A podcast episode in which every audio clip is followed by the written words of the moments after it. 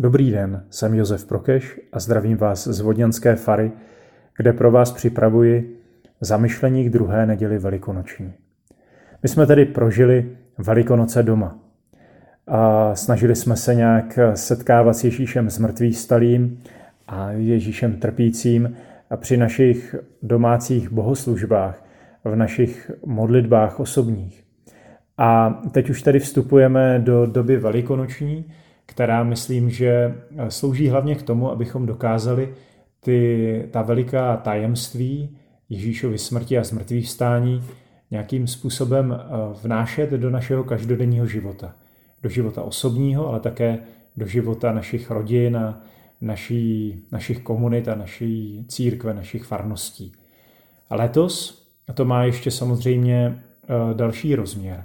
Pomaličku se začínáme vracet do normálnějšího života, teď po krizi, a tak jde hodně o to, abychom jenom nevklouzli do těch starých kolejí, ale abychom ty velké poklady, které jsme někdy velmi nelehce nazbírali, poklady, které jsme dostali od našeho pána tím, že jsme opravdu vstoupili do té velké výzvy, ke které bychom sami asi nikdy odvahu nenašli a která spočívala v tom, že jsme tak velké svátky prostě prožívali každý ve svém domově, tak abychom je jen tak nepostráceli, ale abychom tím opravdu obohatili náš další život, a to tedy v, také ten život duchovní, život naší víry.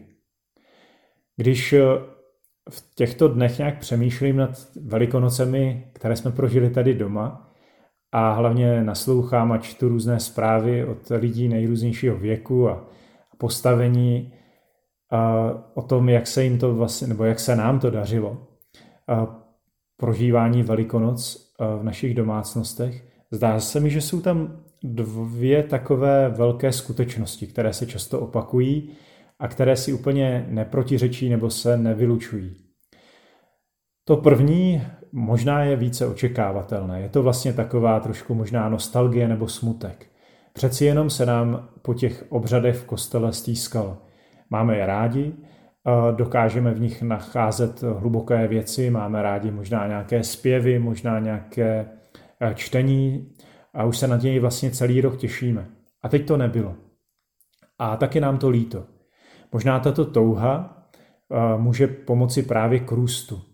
A to, že něco nemám, tak e, to, že jsem od něčeho vzdálen, právě může mě pomoci, aby to ve mně vzbuzovalo ještě větší touhu. A to jistě potom můžeme mm, nějak přetavit do hlubšího prožívání naší liturgie, až se teďka zase začneme vracet třeba k nedělním mším svatým.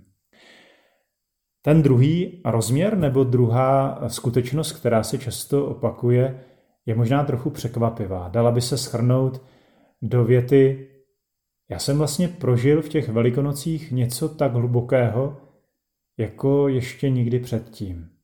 Nebo tyto velikonoce pro mě vlastně byly možná ty nejhlubší v mém životě. Jak je to možné? Přijde mi, že se to děje nebo se to stalo hlavně tehdy, když se ty velké posvátné věci, tajemství Ježíšova kříže a zmrtvých stání, najednou nějak dotkla našeho obyčejného každodenního života. Zkrátka v tom mém já, nebo v, v tom našem my, naší rodiny, v té domácnosti, kde pracujeme, jíme, žijeme, tak najednou tam zazněla ta veliká poselství, ty veliké texty a najednou to posvátné jakoby opravdu se vpilo, jako kdyby pro, dokázalo proniknout ten náš každodenní život. To mé lidství. A najednou jsem právě možná byl až zaskočen, překvapen, tím, že to posvátné není tím, že jdu do kostela a tam chvíli jsem a slavím a potom se vracím do svého normálního života a najednou jako by to opravdu vstoupilo do mé každodennosti. A to je velká věc. Vlastně to přesně koresponduje s naším největším tajemstvím, tajemstvím vtělení.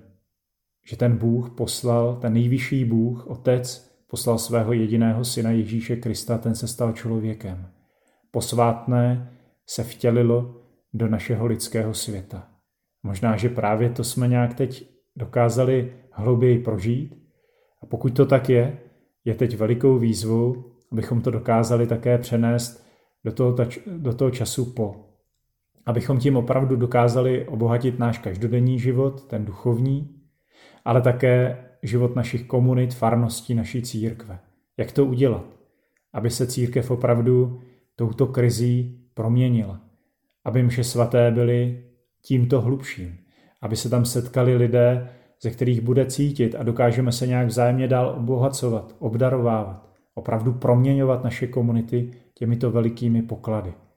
Aby během nedělní mše svaté třeba konkrétně se nějak eh, bylo hodně nebo dost okamžiků, kdy opravdu budu toto pocitovat, že se to týká mé každodennosti, mého reálného života. Je to velká výzva, která se týká jistě nás všech pokřtěných a možná, že nám k tomu může pomoci jedna biblická kniha, kterou otvíráme velmi často právě teď ve velikonoční době. Je to, doba, je to kniha skutků. Tedy druhý díl svatého Lukáše, který napsal možná právě jako takovou odpověď křesťanů nebo lidí na Ježíšovo zmrtvých stání. Co to znamená konkrétně v životech jednotlivých lidí, že uvěřili ve zmrtvý stalého pána? Co to, jak to tvořilo komunitu? Jak vlastně vypadala církev? Jakým, co, co řešila? Co tam bylo důležité? Přesně to uh, nějak, myslím, hodně koresponduje s otázkami, které řešíme také my v této době. A tak není mm, žádný div a je to, myslím, velmi správné, že právě ve velikonoční době den co den otvíráme knihu skutků a právě i během té nedělní liturgie Božího slova to vždycky padá na první čtení. A při té dnešní neděli se dostáváme k druhé kapitole skutků, konkrétně ke 42. verši a dalším. A mně proto dnešní zamyšlení bohatě bude stačit právě ten verš 42., kde se říká, že křesťané se trvávali v apoštolském učení, v bratrském společenství, v lámání chleba a v modlitbách. Ta věta se potom dál rozvíjí, to už si můžeme potom přečíst třeba během dne, během toho dnešního svátečního dne. Ale uh, jsou tam vlastně naznačeny takové tři pilíře, o kterém možná můžeme i ten náš život, uh, křesťanský život v dnešní době, i v době tohoto našeho navracení se zpátky k těm věcem, na které jsme byli zvyklí nebo jsme zvyklí, jsou to tři pilíře, které tedy můžeme nějak, eh, o které můžeme náš život opřít. Je to apoštolské učení, bratrské společenství a modlitba s lámáním chleba. Apoštolské učení, co to znamená? Tak pro apoštoly to jistě nebyla nějaká nauka, nějaké věci, které se naučili na spaměť a teď je tedy předávali dál. Pro ně to bylo velmi jednoduše Ježíš Kristus, jeho, jeho postava, jeho osobnost, jeho výroky, jeho životní styl.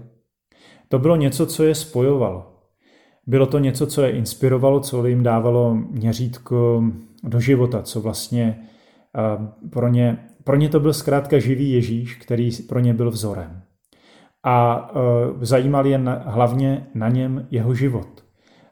To, co tedy ne nějaké vzorečky, ne, ne něco teoretického, ale oni viděli Ježíše, jak žil.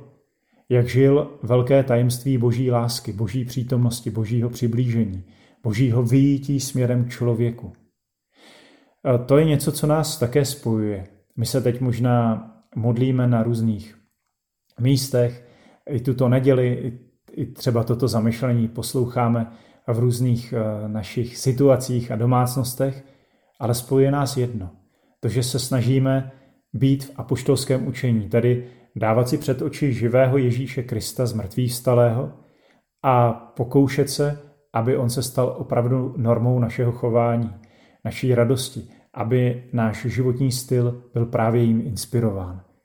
Je to něco, co uh, může zasahnout do života každého z nás v těch různých odstínech, tak jak se různě liší právě ty naše životní situace. Potom se tam říká, že druhý pilíř je apoštolsk, nebo bratrské společenství. Tedy uh, tu víru nežiju sám, ale víra v Boha, když tedy se nechávám inspirovat Ježíšem Kristem, tak je vlastně víra v Boha Otce, kdy, která mě jasně učí, že ostatní jsou pro mě bratři a sestry. To znamená, že se nějak eh, dívám na ty druhé jako na ty, kteří jsou mi blízko ne pro moje sympatie, ale pro moji blízkost k Bohu Otci. To jeho otcovství může nějakým způsobem pomalu eh, mi pomoct eh, překonávat ty třeba hm, problémy nebo rozdíly mezi námi. Není to tak, že to společenství spočívá v tom, že si rozumíme, že jsme stejní, že máme stejné zájmy, ale to bratrství nebo sesterství, naše společenství se opírá právě o to, že máme jednoho Boha, který je Otec. A takové to kainovské nevražení vůči Ábelovi, které je v každém z nás, tak se pomalu překonává otcovskou láskou. A to třetí je modlitba a lámání chleba. Lámání chleba teď nemáme, ale v tom dalším textu se potom říká, že to lámání chleba dělali po domech a domácí bohoslužbu máme. A ta modlitba má být v duchu svatém. Je to tedy uh, pravdu učení se uh, toho, abych se modlil a moje modlitba, aby byla živá, aby byla plodem ducha svatého, aby odrážela můj život. Abych opravdu dokázal, možná právě tady je to místo, kdy nejvíce mohu to mé obyčejné lidské spojovat s tím božím. Prostě Bohu vyprávět o našem životě, o mém životě, o starostech a radostech mého, mé každodennosti a nějak to otvírám před Bohem. Zakončím to posledním slovem, ale vlastně prvním slovem té věty. Křesťané setrvávali v apoštolském učení. Slovo setrvávat, trvat. Možná, že už je to strašně dlouho, to, co prožíváme. Možná, že už eh, nás to nějak tíží, mysleli jsme na Velikonoce, ale teď, když skončili, nebo když se dostáváme do doby velikonoční, tak už je to dlouhé. Křesťanství není akce, která se povedla a teď, teď z toho máme dobrý pocit. Křesťanství je setrvávání na cestě. Není to mávnutí proutku kouzelného, že se všechno vyřeší.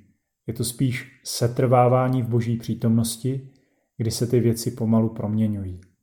Tak ať eh, opravdu jako komunita, jako jednotlivci, byť jsme si tak strašně možná daleko a už si opravdu chybíme, ať se posilujeme v tomto setrvávání.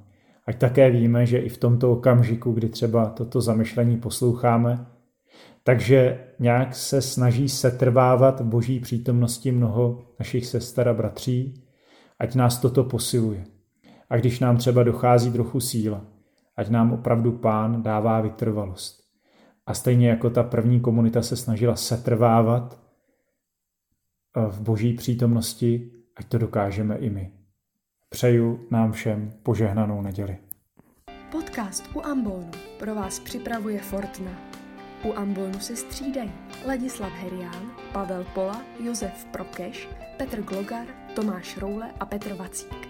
Slovo pro každý den najdete na www.fortna.eu, na www.prakjezu.cz a v podcastových aplikacích.